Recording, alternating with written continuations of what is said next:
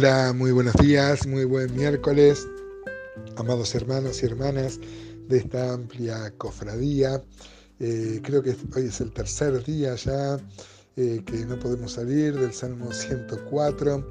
Nos cautiva esta relación ¿no? que hace el Salmo, como explicando lo que en el libro de Génesis fue cipiado, así fue este, citado el orden de los días y que fue en cada día, y parecería acompañar el Salmo 104, o parecería ser que el salmista está pensando en el relato del Génesis, y así lo hemos visto como que explicara un poco más, ¿no?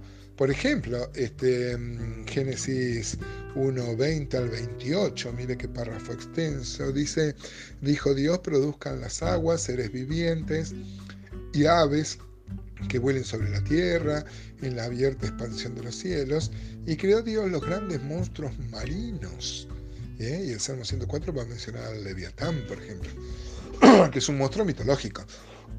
y todo viviente que se mueve, eh, que las aguas produjeron según su género, y toda ave alada según su especie, y vio Dios que era bueno.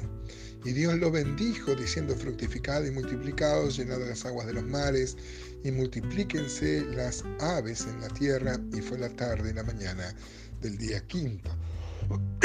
Perdón, tengo tos. Luego dijo Dios, produzca la tierra seres vivientes según su género, bestias y serpientes y animales de la tierra según su especie, y fue así. E hizo Dios animales de la tierra según su género y ganado según su género y todo animal que se arrastra sobre la tierra según su especie y vio Dios que era bueno y también creó el hombre, dice Génesis 1.26, ¿no? Y dígame si no está pensando en eso, el salmista dice en Salmo 104.25, he allí el grande y anchuroso mar en donde se mueven seres innumerables seres pequeños y grandes.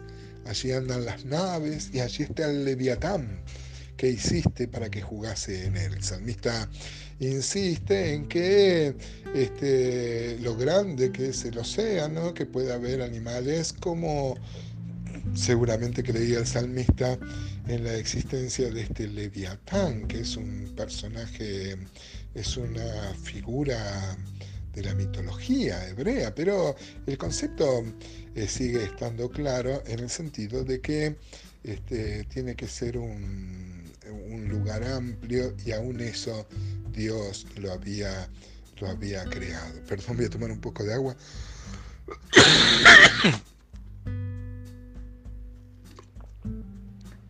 Dice el versículo, por ejemplo, del 27 al 30 del Salmo 104, guardarían una relación con los versículos 29 al 31 de, del Génesis.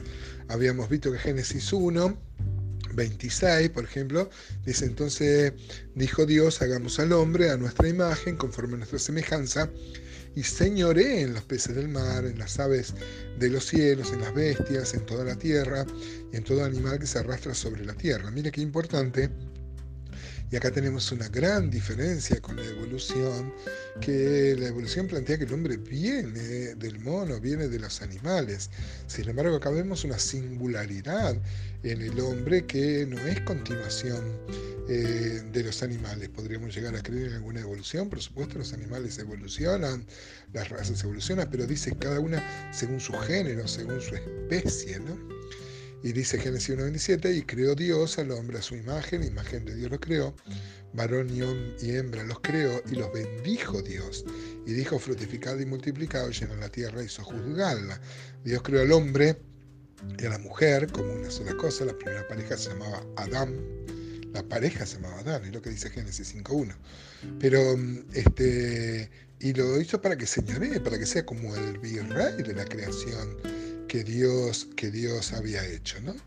Y bueno, y el, por ejemplo el Salmo 104, 27, ah, decíamos que eh, guardaría relación con los versículos que siguen en el Génesis, que ya tienen al hombre señoreando.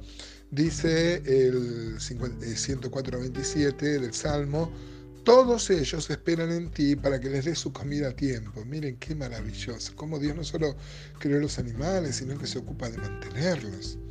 Les das, recogen, abres tu mano, se sacian de bien, escondes tu rostro, se turban, les quitas el hálito, dejan de ser y vuelven al polvo, envías tu espíritu, son creados y renuevas la faz de la tierra. Así dice el Salmo 104. Y miren, seguramente el salmista estaba pensando en el versículo 29 de Génesis 1 que dice, y dijo Dios, he aquí que os, he dado toda planta que da semilla, que está sobre toda la tierra y todo árbol en que hay fruto y que da semilla os serán para comer y toda bestia de la tierra y a todas las aves de los cielos y a todo lo que se arrastra sobre la tierra en que hay vida, toda planta verde, le será para comer. Y fue así. Y vio Dios todo lo que había hecho.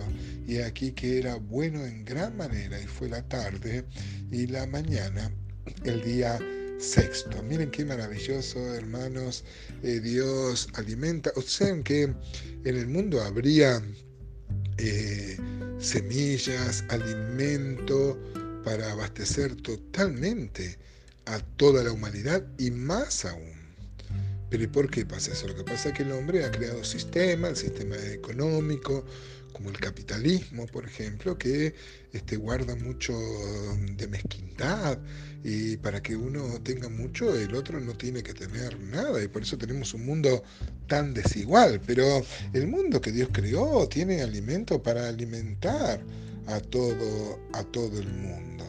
Este, sin embargo, esto no, no está bien distribuido y encontramos entonces este, estas grandes diferencias y grandes injusticias que hay en este mundo.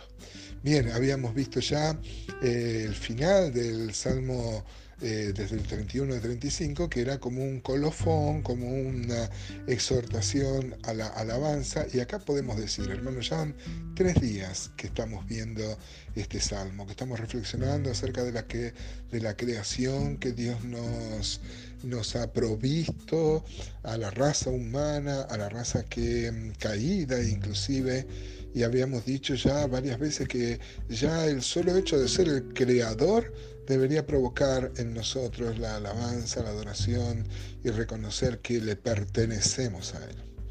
Pero no solo, hermanos, hizo esto, sino también se ocupó de salvarnos.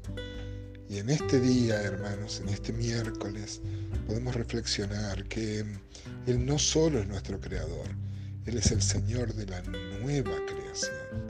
Porque esta creación este, aún la creación misma, las plantas y los animales esperan la manifestación, el final del plan de beneficios que también vienen de la cruz de Cristo. Muchas veces dicen, se dice la naturaleza alaba a Dios, y bueno, hay muchos salmos que dicen esto, pero el Nuevo Testamento dice que la naturaleza gime esperando el plan de Dios.